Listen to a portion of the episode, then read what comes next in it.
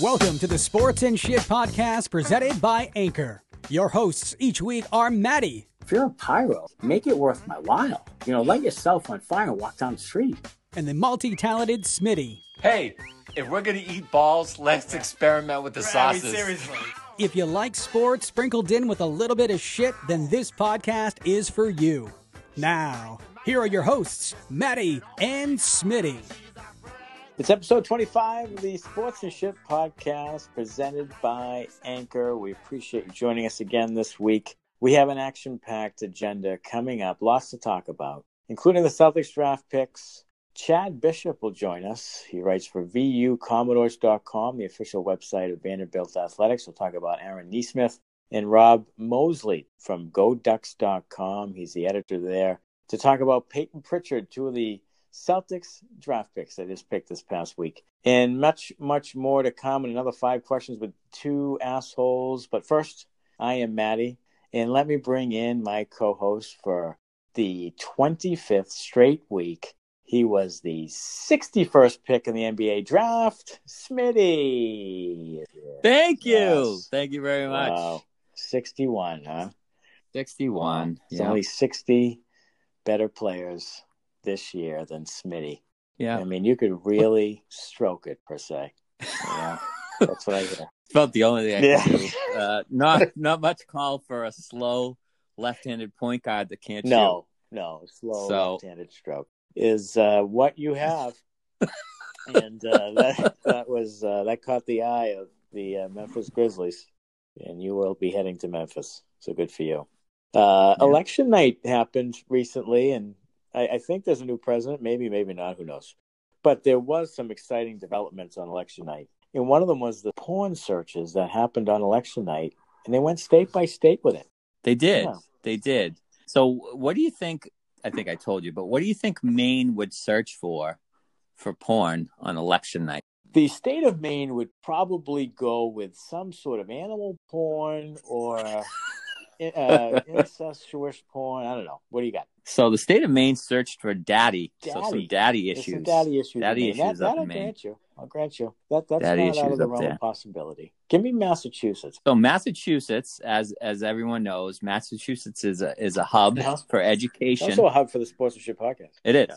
lots of colleges around the Massachusetts area, and that was that was the search for Massachusetts college. So that just like Yeah. the shirt that John Belushi wore in, uh, Exactly. in the Animal House. College. I Yeah, did see looking that for uh, some there was, college- was, uh, Some college age porn. There's some weird ones out there though. Yeah, we saw Jones. You know, Jones last week we had for five questions with two assholes. He's out in Colorado. They had Tushy. Utah staying on brand went with Yeah, Mormon. yeah, that's not one of the bigger upsets. That's that's right on par. How about South Carolina? What would you think South Carolina would choose? South Carolina would go with. I'm going to go with like uh South Carolina. I'm going to go with three. you wouldn't go with Grandma, would Gra- you?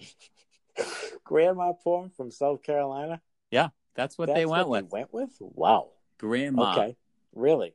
Louisiana down there, they you know they have Mardi Gras, they have all kinds of stuff Bead. going on with the beads. Popeyes, Popeyes. Louisiana fried chicken. That's what they're So looking they're for on the Pornhub. Pornhub.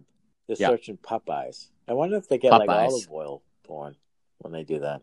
Maybe. I don't know. Connecticut had wedgie. They Is did. wedgie porn. It's odd.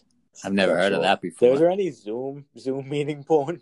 Because that's the least sexual thing. I don't. I didn't see Washington D.C. on here. Washington no, DC. Probably with Hmm. Maryland that there's lumped in there. Delaware had election. Election. I don't know election porn. Election I don't know porn. what you can Florida find there. Trump. Trump porn. They did. Trump? How about Mississippi? Mississippi searched for prawn. They spelled porn wrong. multiple people? Like, isn't this like the, like a That was the yeah, it's the most searched thing. P R O N, Wow, the most searched word wow! I, in I would have had uh, either West Virginia or Maine in that one, but wow. How about accidental cream pie? That was uh, Missouri. How can it be accidental? I don't know. That's that's odd. That's that's odd. Yeah. And, and what I'd like to know is who who is actually you know monitoring the porn searches on election night to accumulate all the data. It's really kind of kind of striking. I don't know why you would why you would do that. I don't Yeah. know why that would be a thing, but uh, I also don't know why you would buy Dunkin' Donuts apparel. Have you seen the Dunkin' Donuts apparel? First of all, the colors are terrible. Pink and orange has got to be one of the worst combination of colors out there. I mean, they just don't go together. It just looks terrible. It looks like Pepto Bismol with some orange juice. Like it's just awful. It's and awful. they have the the Dunkin' Donuts. First of all, I'd never buy apparel or any of that stuff from Dunkin' Donuts. It's way overpriced. And I mean, I love Dunkin' Donuts, something fierce. I mean, I go every day. I go every day. I probably spend. I was thinking of this the other day. I probably spend about two grand a year because if I go forty bucks a week, fifty-two weeks a year, I'm at about two grand a year. I was up there with you. I, I've I've cut back, so I only go probably like once or twice a week now. But I was going every day, sometimes more than once a day. Yeah. So I was I was spending my fair share. But I I honestly would never, in a million years, buy a single piece No, of this I mean the, the sweatshirt with the pink and orange sleeves and the. I mean, it's just that just They a bathrobe. Oh. I mean, get the fuck out of here with that. A bathrobe open with like the Dunkin' bathrobe, logo written on yeah. it. Oh I mean, it's God. just it's just I, I don't know why anyone would, would ever do that. But Dunkin' Donuts have come out with apparel just in time for holidays. So so beware, you may get you know some Dunkin' Donuts boxer shorts under the Christmas tree this year. So Craigslist. So I actually was going to talk to you about this. Craigslist has this. It's different than what we were about to talk about, but they have this thing called misconnections. I don't know if you've ever seen this, but on Craigslist, there's a section in the community section that's called misconnections, and and basically it's about either loves that are lost that you want to like you know reacquaint yourselves with so you, it's a passive aggressive way to be like hey you know karen you know I, I miss you we, we got together 15 years ago i wonder where you are now hit me up if you see this kind of thing and of course there's a 0.0001 chance for seeing it so anyway, there's this thing called misconnect. But you can also do it if you go to like Dunkin' Donuts and you're in line and you see someone you kind of attracted to, and then you go back to your computer and say, "Hey, saw you Dunkin' Donuts in the brown jacket. Like, hope you see this kind of thing." So it's called misconnections. And I'm really thinking that we're going to do that coming up. Just pick out three or four of them because some of them are just rolling the ground funny. We're I mean we're, We're absolutely, absolutely looking through those. So I see this on Craigslist. So you sent this to me. There was this this Craigslist ad that said, "Be naked at my sister's wedding," and it says, "My sister is having an outdoor wedding in New Canaan, Connecticut, in May. I want someone to be naked in the woods and to run through the wedding in order to ruin it. I will protect you from my family." so you can go get naked in the woods in New Canaan, Connecticut, and just at the right time, streak through the wedding just to ruin it because he evidently doesn't like and, his and be and somehow be paid for And somehow be paid. somehow be compensated. It's a perfect gig. It's a perfect gig. I mean, I would consider I mean, it. would I guess. consider running naked through a wedding for a certain price. Okay, name your price. If, if just if a guy said this to you, I don't know if I do it for twenty. I I wouldn't do it for anything less than hundred bucks. I don't think like that's out of the question. You'd have to pay me more Yeah. than I hundred mean, if bucks. you came out with like 500 beans, I'd, I'd probably consider it. If you're protecting me from your family and I just run through, hey, what the hell? I don't know these people. You know, I'll take you 500 bucks. Pay me in advance. I, I think you would have to you would have to go a thousand. A me to do thousand? Okay. Yeah, I Maybe think a I'm just- thousand. You know, You like to show yeah, your nuts I off a little bit. I think I'm, I'm a closet. I'd take 50 bucks guy and I just don't want to admit it. So let me ask you this: Have you ever been streaking before in your life? I have not been streaking. No. In fact, I I have been rarely seen with my shirt off in public, to be honest with you. so the fact So that I've- I'm streaking for 500 bucks is really out of the realm of, of what I usually do. I've done it twice in my You life. streaked twice in your life? Yeah, Hey, honey, we're going streaking? Wow. Yeah. So once was I don't remember how old I was. Like, if Um, you're five, that doesn't count. People, five year olds. no, no, no, no, no, no, no. I I, I want to say. I mean, I don't know if it was high school. Might have been eighth grade, Okay. maybe eighth grade. Okay. From my house in Waltham to basically Sal's Pizza. So my house across Main Oh my Street God. and back. You ran across Main Yeah. Street at like 13 years old, naked? Yeah, yeah, Holy, I did. Oh my God, across Main With, Street? with with I'm throwing I'm throwing some people under yes, the bus. bring so I- down with you. I don't know if you listen to this podcast or not, but you're gonna get thrown under the bus with Steve McGovern and Ryan Brophy. Really? And the three of Yeah. you. So, so okay. So take me there. So take me. You're you're in, you know, Ryan Brophy's living room or your own. We're in my You're in living your room. living room, and you're like, Yeah. "Hey, what do you guys want to do? Play video games? You want to go play uh, street hockey outside?" So I was or- probably play video games. I'm gonna throw him under the bus just because it was probably his idea, but I'm gonna go with it was McGovern's idea to do okay, it. okay, okay. That, I mean, that's reasonable. Okay, so you're you're sitting there and you're like, "Okay, what do you want to do next? Uh, let's go over to Sal's. I'm hungry. Yeah, let's do it naked. Is that is that it comes? right. Jesus. Right. I don't get how Yeah. how that even comes to be. Yeah. How that how that comes Yeah. about. I don't know how it comes about. And I don't know how how, you know, you get to the point where you're actually naked. I don't know how that comes to comes together. Yeah. Uh, and then the other time I was in college. Okay, And makes more sense. I I remember it vividly because everybody else it was like I don't know if it was like a dare at a party or Okay. something, but like ton of people did. Yeah, it. okay. It was I might have been the whole whole dorm okay, was like everybody out naked, run around the dorm and come back. But there was one kid, this Greek kid named Nick, who everybody else was like sprinting as fast as they could go, and this kid is just walking Wow, that's a, just that's walking hard and he's move. screaming at the top of his lungs, nude, I'm nude. And he was just, he was just strutting around. Oh my god, I'll remember for the rest of my life because it was, that's, it was pretty funny. Pretty bold. Yeah, it was, it was, it was bold. self-confidence. Yeah. that's uh, Yeah. So that that was a lot of Malibu and cranberries, I'm sure, leading up to that. Yeah, it was. Yeah, I'm It was. sure there was. And maybe some pizza. TikToker out there claims he knows the real reason why the pizzas come with those plastic stools in the delivery. Now, I always thought it kept the cheese from hitting the top of the uh, the, Of the box. You know, so you don't get Yeah. cheese all over the top of the box. But evidently, he thinks that there's a different reason for it. I guess because it actually helps to separate the, The slices. slices. so it gives you a head start on the slice separation. Yeah. So apparently you put the stool onto a slice next to the one that you want. Okay. And you push down on the stool on this hmm. particular Right. slice. And then it is easier to tear off the slice that you actually do want to use. And that way you're not touching the other slice. You get Yeah, what I'm I- saying? I so you're pushing down on the slice next to the one that you want to tear off. So you're not you're not separating it at the crust. You're not putting your Ah, hands on a slice that someone I else is gotcha. eating. So you're, so you're not touching someone else's food. Okay, so you're you're touching the stool instead of the other slice of pizza. So you don't do that spread Correct. the pizza thing, So you're not spreading the COVID. right? You're, You're just using the germs, You're stool. licking your fingers and then grabbing someone Right. else's slice. Right. Yeah. Which I think this is totally I made up. that's I think that's 100% false. 100% made up. You know what else? You know what I re- really like? I've always liked Cinnabon. Cinnabon. Me too. I used to go to the Watertown Mall. I used to have a Cinnabon place there, and my mother would take us. And every time we get this enormous Cinna- Cinnabon roll with all the icing on it. Well, evidently they're selling the frosting by the pint. I mean, you Jesus. shitting me? Wow. They're selling it by the pint. I'm telling you. My mother would always say, you know, you're gonna get a bellyache. Eh, you're gonna you're gonna get a hurt belly if you if you have too much of the Cinnabon like right out of the oven with the melted frosting. And you know, you mentioned this the other day. How old is too old for a man to say belly? Is that weird?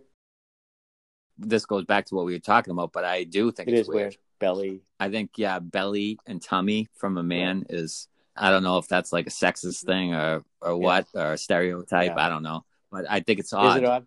I think as a man, I think you have to say stomach 100 percent of the time, and I've done it before too. I've said Belly. belly, Yeah. say belly sometimes, Yeah, but belly it seems weird coming out of my you know yeah, saying be- it, belly is one of those words. You know, I have this reminds me of a story I have about about the word potty. So I got a bunch of my college buddies. I think it was after we graduated. I can't remember. Maybe we were getting together for a bachelor party at my house, or before I got married years ago. I don't know. Or it might have just been we were getting together to go out. But we were old enough to drink, so I know we went out to a bar or two. But so we're well mid twenties or whatever it is. And so we're standing in at my house. We all congregate at my house, my parents' house, and we're gonna leave. So we're walking down, and there's like eight of us. We're walking down the driveway, and my mother says, "Hey, you know, be careful. You know, you know, don't, you know, be smart, be careful." Okay, ma, great. And then she comes back to the front door as we're getting in the cars and says, "Oh, and Matt, did you go potty?" Holy shit! So, so I just looked uh. at her, and all my college buddies looking at me. Potty? Seriously? Like, And I'm like, nah, yeah, I'm I'm good. Like I'm I'm good. I think they have a bathroom there. Like Jesus.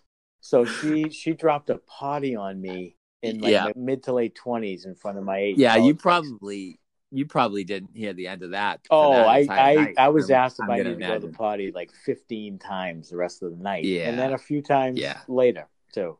Honestly, if I was there for that Oh story, god. I would still be bringing you it up would, to this you day would. Occasionally You, absolutely would. I Yeah, would. you you uh 'cause because I'm because I'm that I'm that kind you you are you are you are that kind of friend, a royal asshole.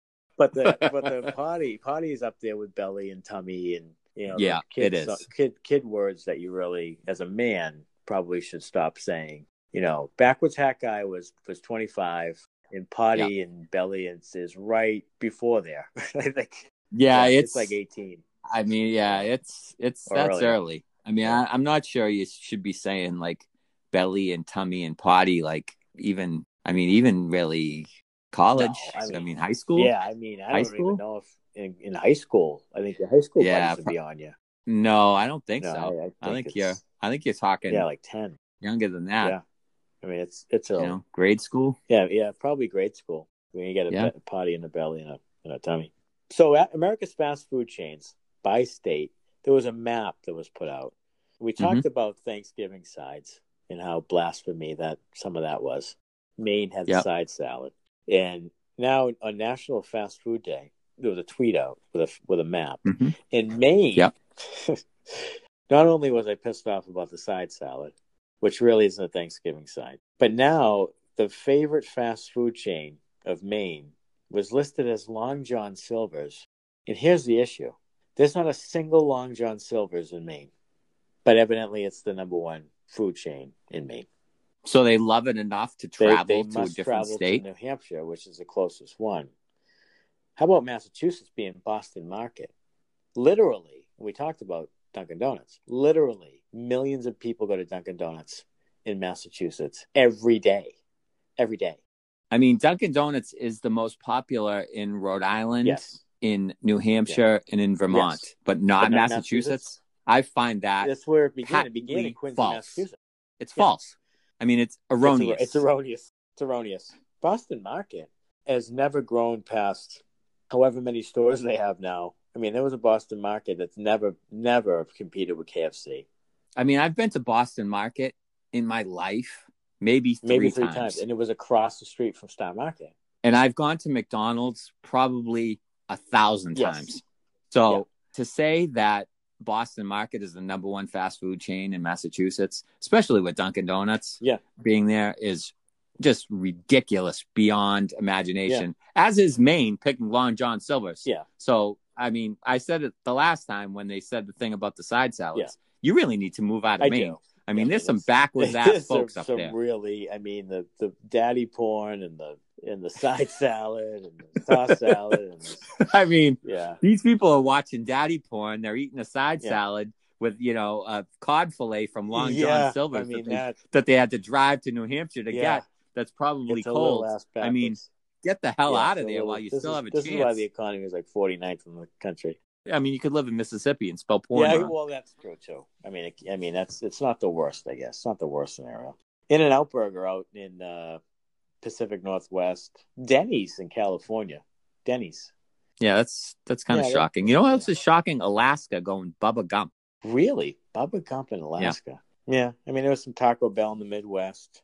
Yeah, I don't know. At Long John Silver and the Dunkin' Donuts thing. I mean, the, that's Massachusetts Boston Market. I honestly don't know a soul who goes to Boston Market ever.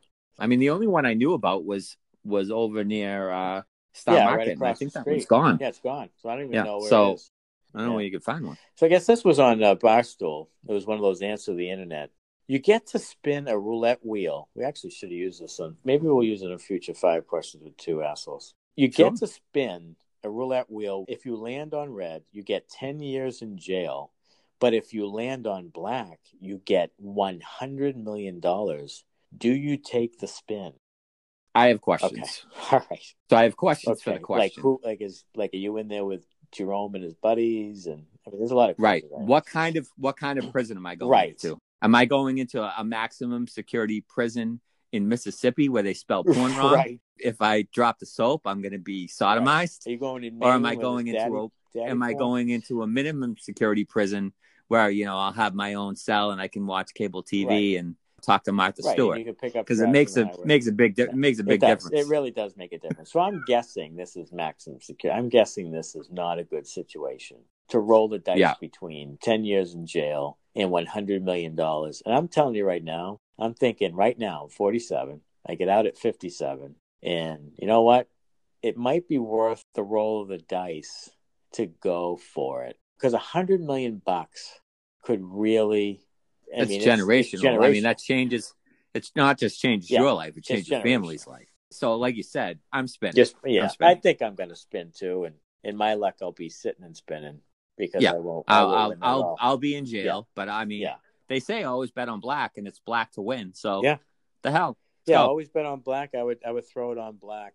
How about this? Would you would you instead of the roulette wheel, would you, is or instead of say jail, would you take an enormous pipe hanging from a couple of chains swinging like a pendulum into the crotch? Because this is what happens. A Chinese kung fu master, Wang Lutai, no pun Whoa. intended, demonstrates the incredible iron crotch kung fu.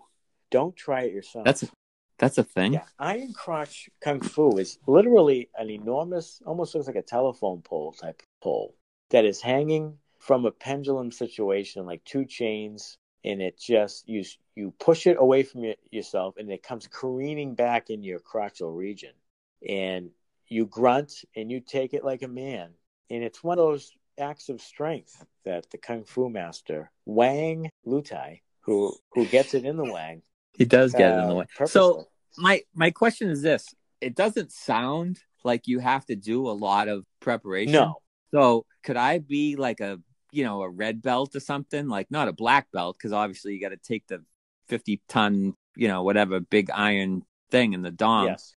But could I be like a red belt if I just like got hit with like a tennis ball in the nuts? Yeah, I mean that's the thing. See that I was going to ask you this actually. It's funny you mentioned that. I was going to ask you what your tolerance is. Like where would you how how much would you go? Would you go is your limit tennis ball to the nuts? Uh is your limit like, you know, medicine ball to the nuts or I mean, I've been hitting, I've been hitting the nuts a bunch of times. Not really anytime too recently. No, me neither. Knock, I mean, knock I've, on wood. I've stayed away from nut uh, crunching.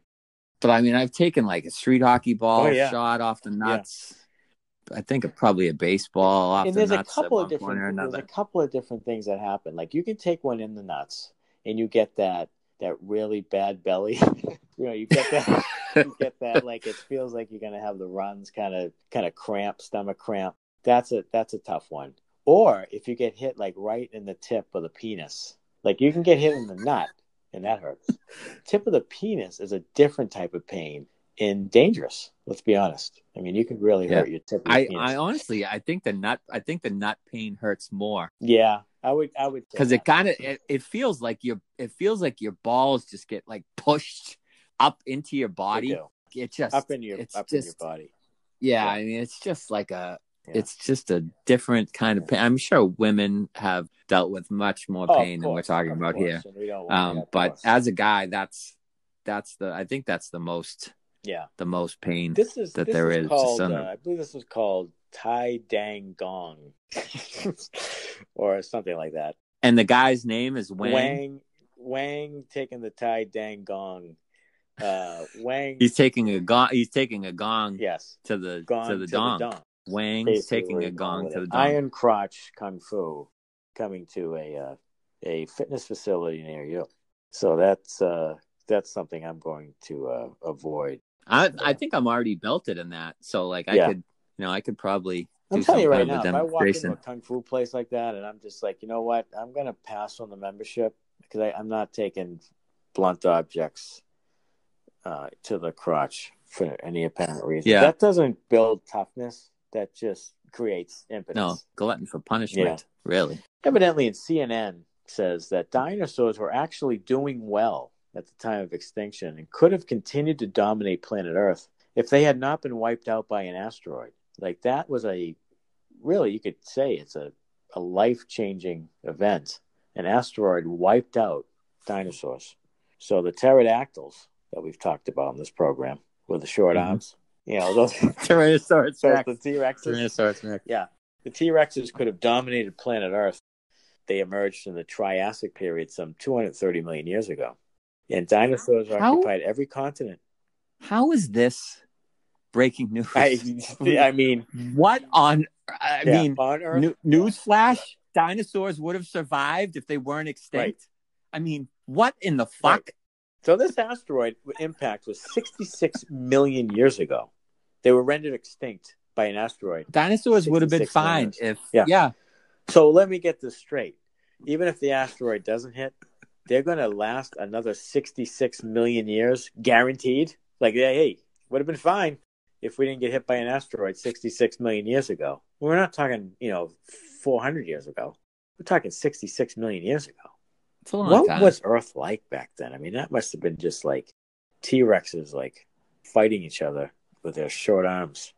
Well, I tell you what, if they stupid asteroid hadn't come along, we would have a fucking T Rex and a oh, Velociraptor Oh, and a. Stegosaurus at the zoo. We would have tell you that zoo. much. Absolutely. And you know what? We would have been taking crotch shots from a T Rex right right after the right after the Jones right after the Jones cat and the parrot. Like boom. If you get through that Yeah. gauntlet, then you're you're yeah, you're- the you're parrot going. tells you to fuck off, Yeah. and then Jones Jones pounces on you as a cheetah. Right. You're trying to run away. He's running 70 miles an hour after Yes. you, and then tackles you to the ground. Yes. You somehow fight him off, and then a T Rex comes by and just scoops you up and eats you with his little arms. he does. And if you survive that gauntlet, you are going to make it all the way to the end. So this Christmas tree in New York City, it uh, was on bar stools. They showed it. This Christmas tree looked like what I do when I try to trim my hedges in the front yard, and I leave like one side looking like holy hell, and the other side looked fine, but the right side was like when you when you it's almost looked like when you have your Christmas tree up and you put on the five heaviest ornaments you have on the same branch and it just looks like hell like it just opens up the whole right side and looks terrible it looks like that right I middle of New York mean, I mean, this is the Christmas tree in Rockefeller Center. Like they do a a big TV tree lighting. Yeah. they do This this may be the ugliest public Christmas tree I have seen in my entire life. I'm not you, kidding you. aren't kidding One side of it looks like a, a real proper Christmas Yeah. tree. The other side looks barren. it does It looks naked and afraid. It looks like a Charlie Brown Christmas i don't tree. know like if you're picking out the tree or where they got this like okay hey timmy grab that one over there and we'll we'll fix it up a little it'll be fine i mean what were they cutting corners like what is this free I- I mean, are they planning to like glue branches onto Yeah, it? I don't. Are they sitting like Santa on that that branch that's hanging off the side? I don't even know why you would think that that's a good tree. I mean, you, you folks have to check that out. Look it up on Twitter. It's the NYC Rockefeller Plaza tree, and it looks worse than Charlie Brown because at least Charlie Brown was barren, but it was barren equally. Right. It was just you know thin. This is just distorted. It looks it looks pathetic. It looks hideous. It looks hideous. You know what else looks hideous? Is some of these retro jerseys in the NHL came out with. NHL's been really hurting financially, probably revenue down, no ticket sales. So they come out with this retro jersey to try to pump some merchandise sales. Obviously, two hundred and fifty dollars, three hundred dollars a pop, or something outrageous. I think that's plain without a name on it. I think they're like 270 with a name on it. Wow, two hundred seventy dollars. So these these Yeah. were some of them are nice. Like the Colorado Avalanche have the old Quebec Nordiques. Right. So give me give me your top 5 I'm going to go top And you- five. and then- I'm going. and then your least favorite. Okay, so the the top five. I'm going. I'm going. Colorado Avalanche have the old Nordiques. I'm going. Carolina Hurricanes have the old Whalers. Man, you know what? I, I don't mind. I don't mind the Canadiens. They can be they can be in there in the top five. Canadiens are all right. The Kings I like. I like the purple and gold. That's the old school. I like that as probably the fourth. And then you know what? I I don't mind the Green Devils. That's a that's an old school late eighties. I don't Yeah. mind that. So I'd go with those five. probably. I'm right with you. I, I'm I'm big fan of the Avalanche one. Big fan of the Whalers one. I love the Devils one, the green and red, and I love the um. What was the other one you said? Oh, I like the Bruins one probably over the Canadiens one. I like the gold. I like the uh the simplicity of the Bruins Yeah. one. What was the other one you said? Oh, the, The Kings. Kings, The yeah. Kings one. I I like that one a See, lot. see too. that's retro to me. Like, yeah. and when you say retro, you have to have worn something like it in the past because it's retro. Right. It's Right. going throwback.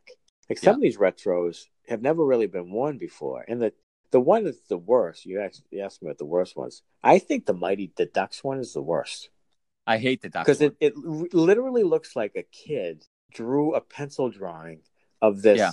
Of this mighty duck. It looks It's not a it's n- it's not a logo. It, it's a pencil drawing.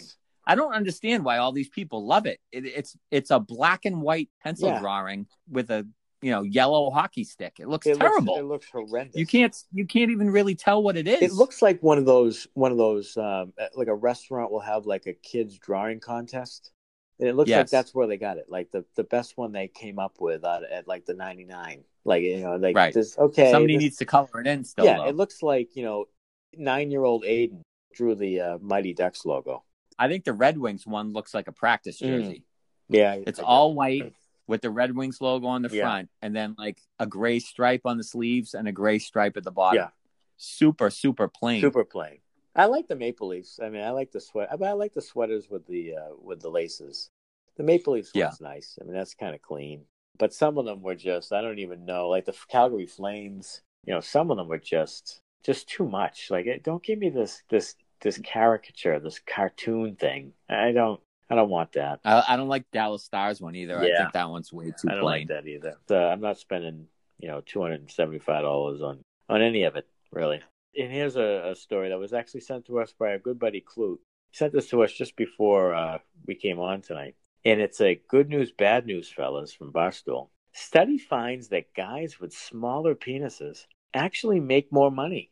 Interesting. Yeah. So how about that? That's kind of a good news for me Because because you have a small. I don't make uh, a lot of oh, money, okay. and I and I thought I thought I have a small Oh. penis, but maybe it's not as small as I Well, thought. I mean, hey, Because- hey, maybe you're you know what I mean? Because I because I don't because I Yeah. don't really make all that much Yeah. money, so Yeah. maybe you know maybe I'm a little bit more uh more yeah, endowed than I maybe, thought maybe you're a poor bastard, and that's uh, that's okay. You know, that's Yeah. okay in this situation. Right. I always thought like the, I don't know. I, I it doesn't really. I guess it. Why why would it matter? If, I guess confidence is the thing, right? If you typically they say if you have if you're more well endowed, you have more confidence, so maybe you will go and get a better job or bigger position or more money or more opportunity because you're confident. I don't know. I mean, you're not. There's no swinging dicks in the interview. You know, I mean, I don't. I don't know. Yeah, we're not streaking in the No, we're not streaking in the interview. No, I mean we're streaking No. to Sal's on Saturday afternoon, but we're not we're not doing it at the you know in the office. But uh, I I just I don't know. I mean I I think that smaller penis men typically get bigger trucks. I think that's true. I think that's true. I really do. there was a kid that I went to college with who had a gigantic truck, and he was a very short kid. Yeah. I've never never seen his penis Right. before, but he was a very short Right. kid, and so I would just have to imagine that it was all you know proportional. I think it is. I think So- it does substitute for some some uh, imperfections, some lacking. You know, and I think that uh, that's an interesting little thing though because uh, you know smaller penises. no, no pun no pun intended. intended. Interesting So- little so, thing. Yeah, it's a, yeah, it's a, yeah. It's an interesting, interesting little thing you got there.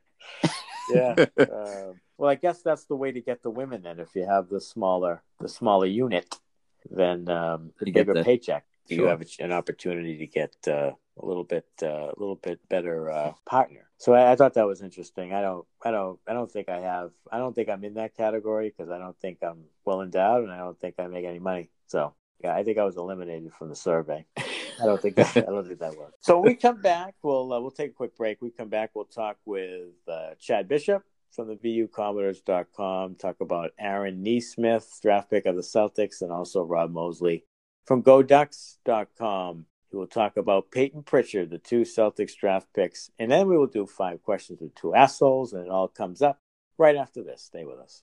We are joined by Chad Bishop, who covers Vanderbilt basketball for VUCommodores.com. to talk Aaron Nesmith. Hi, uh, Chad. Thanks for joining us. Yeah, thanks so much for having me. Hopefully, it's not uh, too cold up there. It's it's very hot down here in Nashville. I had to rub that in a little bit in the mid 60s today. It will not be the mid 60s again for about five months. oh boy. well, well uh, Aaron Nesmith will have to get used to that, being a Charleston kid and spending a couple years in Nashville. Well, I, I, bet he will. You know, when the Celtics drafted Aaron 14th, there were a couple of weaknesses they had. One was veteran bench, but the other one was a real pure shooter. And it seems as though Aaron may fill that role as someone who can really knock it down, not only, you know, off the catch, but off the bounce too. There's no question about it. And I think the thing that's really um, surprising in a good way about Aaron is he, he really wasn't that type of shooter coming out of high school. He was more of a general, you know, scorer, more of a scoring guard, you know, who would get to the get to the lane and get to the basket. Uh, but between his freshman year and his sophomore year, and a lot of this has to do with head coach Jerry Stackhouse, um, you know, Aaron really dedicated himself to going into the gym, working on his jump shot, whether that was long range or mid range, getting a lot stronger in the weight room.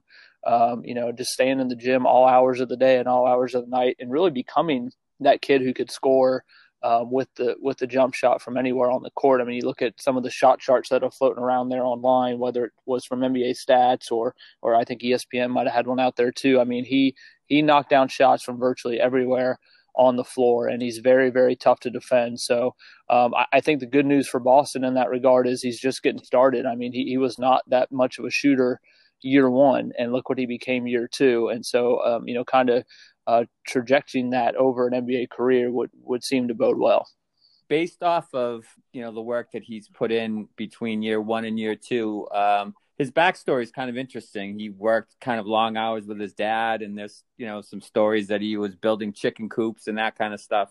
How does that kind of speak to uh, work ethic he has and build into uh, a player moving forward. Yeah, I think that's that's you know exactly it is is that it's just such a great sign for him moving forward. You know, any any kid that makes it to this level, the NBA or professional basketball, everyone's going to say, well, they're you know they're a hard worker. Of course, the kids are hard workers because they wouldn't if they weren't they wouldn't have gotten to this level. But I think the thing with Aaron that's different is you know he he came from a high school class um, that was the same as Zion Williamson. He was in the same state as Zion. Um, he came to Nashville at Vanderbilt. He was in the same class as Darius Garland with the Cleveland Cavaliers and uh, Simi Shittu, who's uh, now with the D League with the Chicago Bulls. And so he was kind of just kind of overlooked. So you know, I I don't necessarily think he has a chip on his shoulder, but I I just think people have kind of forgotten about him because of the company he's kept, and so I think that's kind of driven him to work extremely hard. Um, you know, he had really you know no reason to to come into his sophomore year just you know to to grind as hard as he did. I mean, there was a new coach. Uh, his team just went winless in SEC play. Um, you know, he re- probably wasn't really sure how his sophomore year was going to go. Um, so for him to really put in those hours and work says a lot about him. And you know, that's like you guys said, that's because of the the background and childhood he had growing up in the in the hot uh, South Carolina summers in Charleston with his dad, who drove home that work ethic and instilled in him uh, what it means to work really hard and get the job done. So he credits his dad a lot for that. Uh, his dad's been a huge influence in his life in, in terms of understanding work ethic, and uh, that that won't change. You know, I, I, think he knows he'll get to Boston and, and understand work's not done. I got to keep pressing, keep moving forward, and become a star in this league. Coach Brad Stevens talked about he had some physical attributes that he thought would translate well in the NBA, athletic, you know, athletic, physical sort of body. And he thought the defense would come.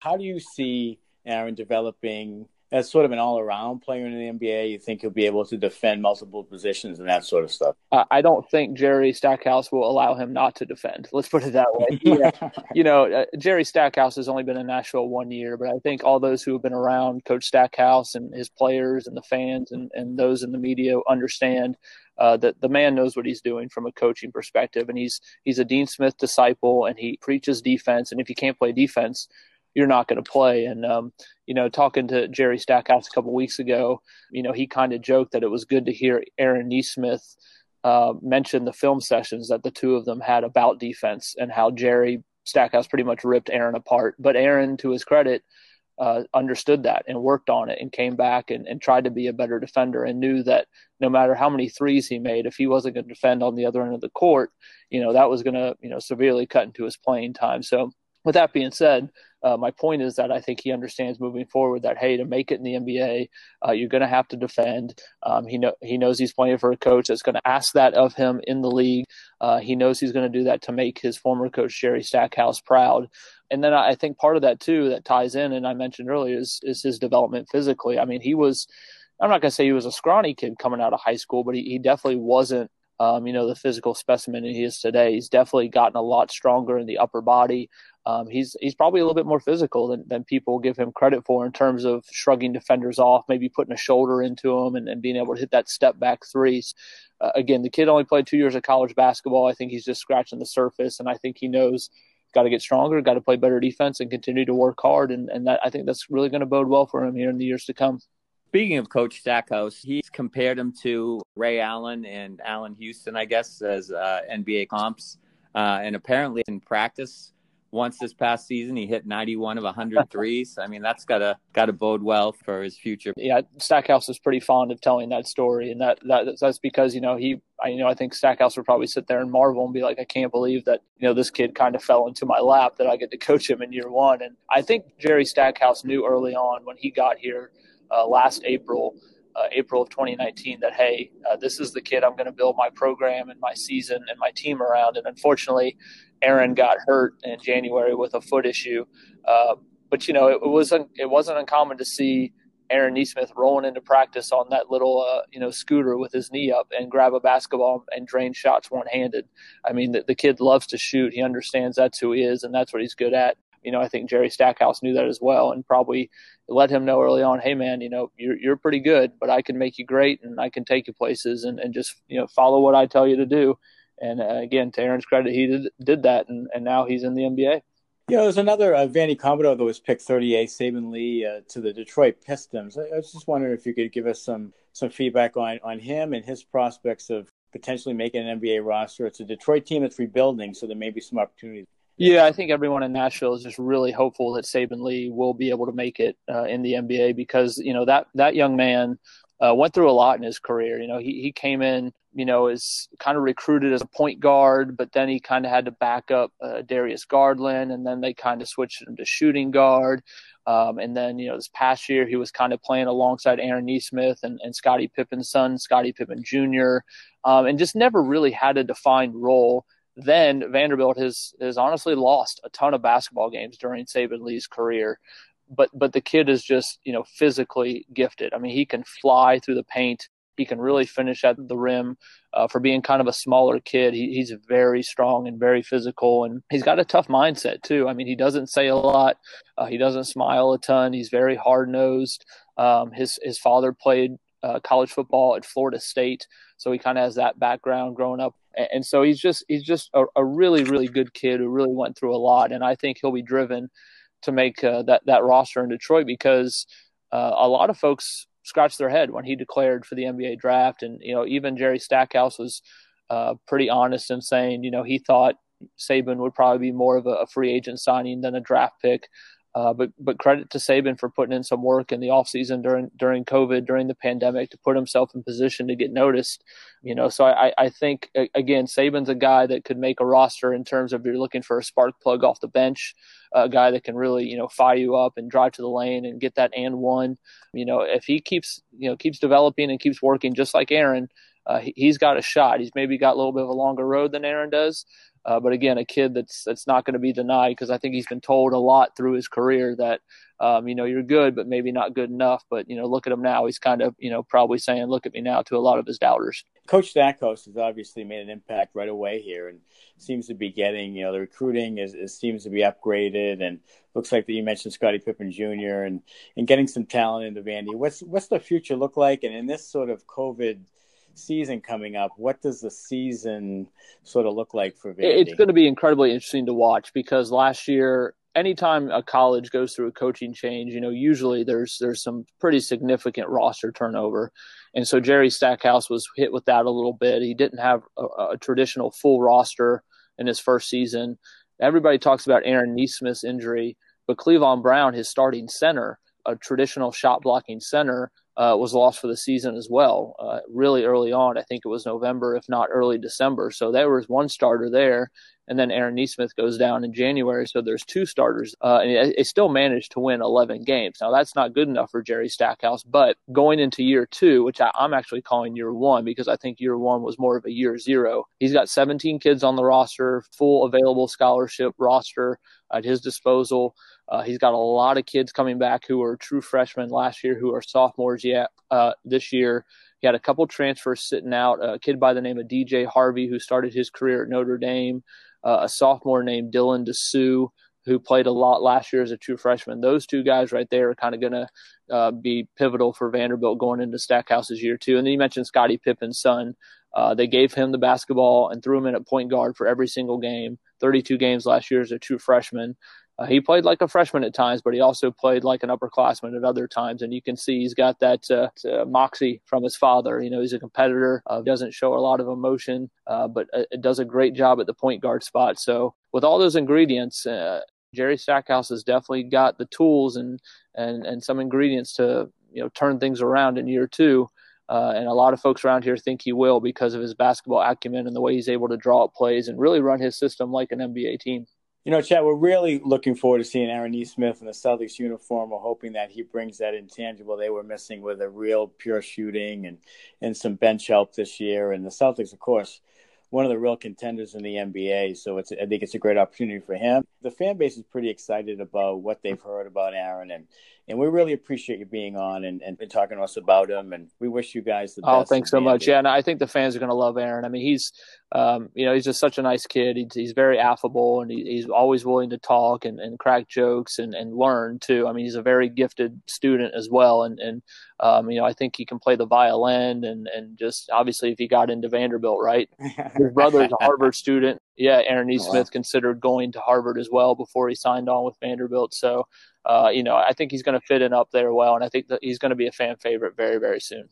Well, that's great. He'll be near his brothers. I, I think there was a yeah. I think there was a tweet out there that he could just bunk up with his at his brother's dorm room for his rookie season. So we'll happens. oh, that's great. We really appreciate it. Yeah, guys, call anytime. Thanks. Thanks for having me. We are joined by Rob Moseley. He's the editor of GoDucks.com, the official website of Oregon Athletics. Rob, thanks for joining us. Yeah, happy to be here. Thanks for having me on. Sure. Uh, Payton Pritchard picked 26 by the Celtics in the draft, point guard. Pac 12 player of the year. So I really saw him as sort of a, a gym rat type of playground type player, could do multiple things on the floor as a point guard. So I just want to get your take on Payton as a player. Yeah, I, I just think that, you know, the thing that struck everyone out here at Oregon last year was how he progressed as just a big shot maker. I mean, he, he was a, a complimentary player earlier in his career on the on the 2017 Final Four team that had you know Jordan Bell, Dillon Brooks, guys that went on to the league. And I don't think anybody then out here really saw it coming that he was going to be 20 points a game, you know, hitting threes from 25 feet away to beat Washington on the road, hitting six threes to beat Arizona on the road. I mean, he just became a, a premier scorer and and yeah, that that element of the game you talk about, you know, where yeah, he would just step back on anybody as long as he was within half court and hit a shot. It was really impressive and made it a really really fun season. So he's kind of been uh, a winning player, you know, coming from high school. He won his high school team won four state titles coming into Oregon, and they had success, and uh, he took them to a Final Four, you know, a winning type of player. Yeah, I think he's a guy who I would I would define his leadership his leadership style, I guess, kind of quiet determination. I mean, he just puts in the work day after day after day in the gym, um, and so that earns that earns credibility with teammates. You know, as we know, I mean, there's some some leaders that are really vocal guys, the rah rah guys. Payton's not necessarily that guy, um, at least in my experience, but he just puts in the work, and, and so guys respect that, um, and, and guys gravitate to that. So college basketball being what it is these days, you know, every year big time men's teams kind of experience a rebirth, and you know, transfers in and out guys being one and dones, things like that. And so his sophomore year, you know, that was a team where things just didn't quite click. And his junior year, things were starting to trend that direction a little bit. And right around the new year, his junior year, he just decided that wasn't going to fly anymore. He really devoted himself to a better nutrition program so he could take on more minutes and just play a bigger role. Um, that team ended up winning 10 in a row uh, late in the season and, and making a little run in the tournament that kind of set the stage for, for the big year the conference title season they had his senior year. So he, you know, the kind of a light went on for him in terms of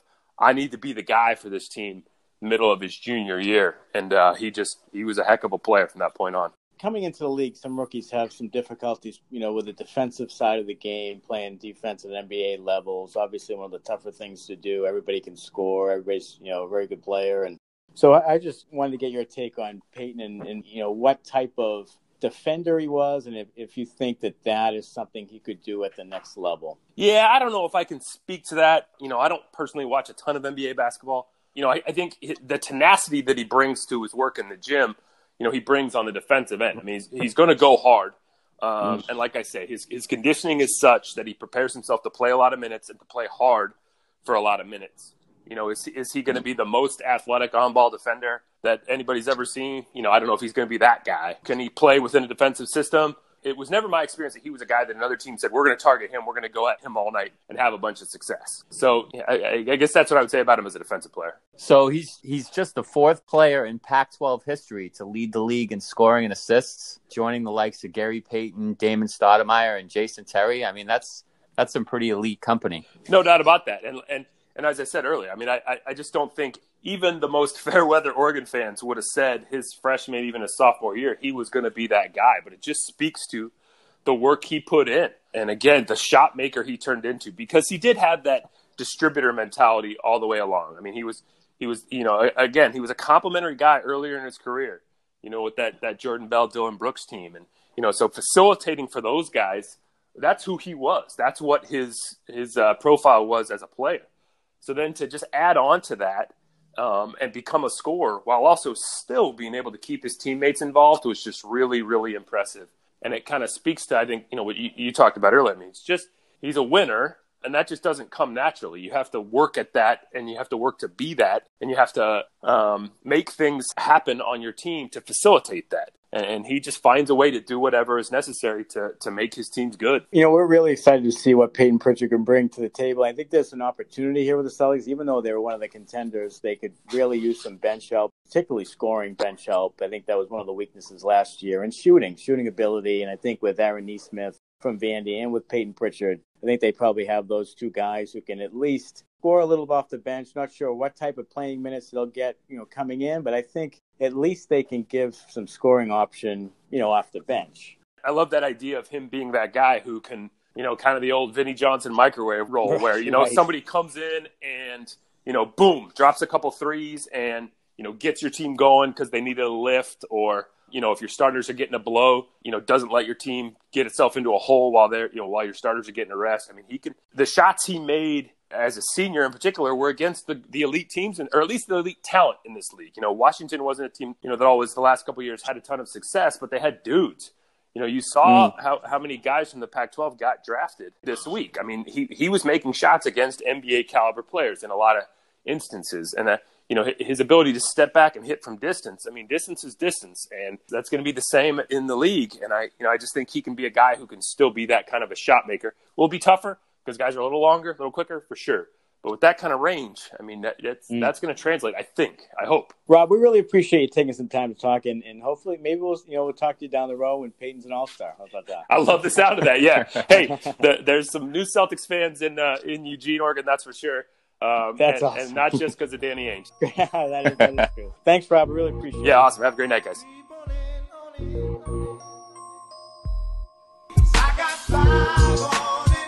All right, here is our new segment Five Questions with Two Assholes. And we have our first female five questions victim. And it's Kristen. Hi, Kristen. Hello, fellas. How are you? Great, great. So we asked five questions in this segment, and we are, in fact, the two assholes. If you didn't know that already. Um, I kind of knew that, but I don't wouldn't go that far. I kind of like you guys, so I don't really think you're that assholeios. Well, that's nice to hear. Well, that's very nice. Yeah, typically that's not what we hear, so that's good. All right, so uh, five questions. So here is question number one from Smith. Okay. Question number one: Would you rather have a permanently clogged nose or green food stuck in your teeth forever? Ooh. You know, I would have to go with the stuffed nose because there's quite a few smells that I wouldn't be that upset not smelling anymore. I'm I'm honestly I'm with you on that one. I would go with the stuffed nose because having something stuck in your teeth is just maddening. It, it, yes, it would drive you crazy, and it, and then something green that that somebody else can see. Yeah. No, no, no thanks. thanks. I live with um a 12 year old and a 40 something year old man. So, like the stopped nose, not being able to smell, absolutely. That that's absolutely true, and I would probably go with that too because the the food stuck in the teeth. Is there any? I mean, I can't believe that the things that stuck in your teeth stay in your teeth. Like you, you just can't get it out. Why can't you just get it out of your tooth? Like you have to go Yeah. get like utensils, and it's terrible. All right, second question is, what is your favorite curse word? Ooh. Okay, so this is always a hard one for me because it's the C word, which Okay. which is Yes. which is not necessarily a good thing because I'm a female. No, it is. Say it. Say But it. Sometimes Say it. I, I've been talking to God, Matt behind the scenes about Yeah. this. yes. This is awesome. Yes. This you just made my Oh, night. Ty, I'm so happy. So here's the thing. Sometimes, oh, sh- th- oh, they're such a cunt. It's just the best thing to say. Yes. it- yeah, there And but see, here's but but There here's it the, here's the thing though, fellas. I don't um, I don't ever say don't it say it in front of to people. to like in front of people like to someone to make Right. them feel badly because even though I really like Right. that word and find that word to be so incredibly like accurately descriptive of some people, I don't ever want anybody Yeah. to think that about me. Right. Well, very true. No, I, I, I, und- I But yeah, that is that is So it's- my it- I mean, favorite curse word. Yes. it's a British curse, and that's they they use it all the time. It's like just calling someone Right. a jerk. Yes, my sister is like, oh. from Australia. My sister-in-law, sorry, is is Australian, and that's that's exactly right. Like they use that word like, yeah, like we use asshole. Right. You so know, my thing behind the scenes with Matt was was I want to bring the word back. I want to come back. It- I want everybody right. to say it. I want Yeah, everybody we've been say going back and forth, and it's funny you mentioned that because we have been going back and forth on that. Yeah, that might that I'm might make people think up. less of me, but I. I, I ju- it's just it it's just sometimes the only one that fits the situation. Well, it. I, I it makes me think more of you. I yeah, love it. it, it, we respect we respect your bravery. Sweet. So question number Yes. three is a little personal. Okay. What is the shortest amount of time it's ever taken you to have sex? You mean like after meeting someone? No, no, no. Like how long did the actual act last? Oh, okay. The the the quickest time. Yes. Well, clearly it was not a good time for me, but right. there wa- there is one that comes to mind. It was back. Remember when I had to move to California, and I Mhm. did. I I Yeah. was dating this guy at work, and I just thought he was so cute, and I was like all fired up, and it was like, boom, boom, done. Two pumps. Yeah, like it was really depressing. Not that I had you know a lot to go on back then, but Right. I was pretty disappointed. That's- So are we talking like Oh. under a minute? If it was two minutes, that's that's being generous. wow. Okay. And like, guess what? that's- Girls don't like that. No. I And guess what? No. I, I I And it didn't happen again. would. right. Well, that's typically what happens. Yeah, and that, and I'll tell you, that's a that's a man's sort of worst. One of the worst Yeah. nightmares is to Yeah. is to have that. Oh, I- happen. I- we don't I- want that. I I, I guess now I would feel bad, but at the time I certainly didn't feel bad. No, you no, you did not feel bad at all. no, you didn't. All right. So next question: If you could be a family member in any TV sitcom, what show would you choose? TV sitcom. Does it have to be a present day sitcom, or can it be Oh no, no, no, no. anything. family member in a TV sitcom? As much as um, she was in the news earlier on, like I, I would want to be on the Roseanne show. I would Really? want to be like their Okay. long lost niece or something. Okay. That was a Or good they show. I could mean, just was a use me show. as the Yeah. third replacement for Becky. I don't know. I could be Yeah, Becky, brunette That'd be Becky. I'd go Family Ties. Ah, I knew you were gonna Ties. That's a Family good one. You did, didn't you? Yeah, you did. Be I would go. brother. I would go Sanford and Son. I think Ooh, you'd be the the total I would white be guy? Lamont's illegitimate brother in the junk business. The one time he cheated on Elizabeth. Yeah, exactly. yeah, I love. I love me some Redd Foxx. So, Yeah, you do. I mean, How could you not? You I actually, um, Yeah. when I got married, that was the entrance music for my ex-husband and I. Was the Oh, Sanford and Son theme? Oh my That is god. True awesome. story. We should do theme songs sometime. We should. the- we should. You know what's a great theme song is Barney Miller, It is. That's a great theme song. Absolutely. Yeah. Night Court. Oh, Mm. night court. Uh, last All right, question. here we go. Because you are a bartender, we wanted to know what your favorite drink to make is. My favorite drink to make. Or your favorite drink to drink, if you would. Well, my, I mean, that. my favorite drink That's to drink too. is typical. You know, it depends on my mood. Like, you know, Stoli Raz and soda. I, I know because I'm a say that. chick. It's fine, but it's good. Yeah, I knew Um, you say that. Clearly, Yeah. as a bartender, because Zima is you want a drink. You want to make drinks that have the least amount of ingredients in them because they take up the least amount of your time, so you can get moved on to other things. So, Oh, like people that like order like Long Island iced teas, you're just, I, uh, they're a garbage person. Like, no, you're they're either Yeah. You 21 can't, you can't tip. they're either 21 Yeah, and just right. you know ordered a drink for the first time in a restaurant or you know they're like some like Right. you know 50 year old that thinks he can get a 20 year old like no So you want somebody to order a beer, a glass of wine, or shot, like a jack and coke and, and or get out of my a tito's soda you know because everybody in the world thinks that Oh. tito's vodka is now the only vodka in the world to drink I knew you were say Stoli Raz though. I knew it. sorry i was so Uh, predictable I do get the uh, Long Island iced teas, and I'm a 47 year old who.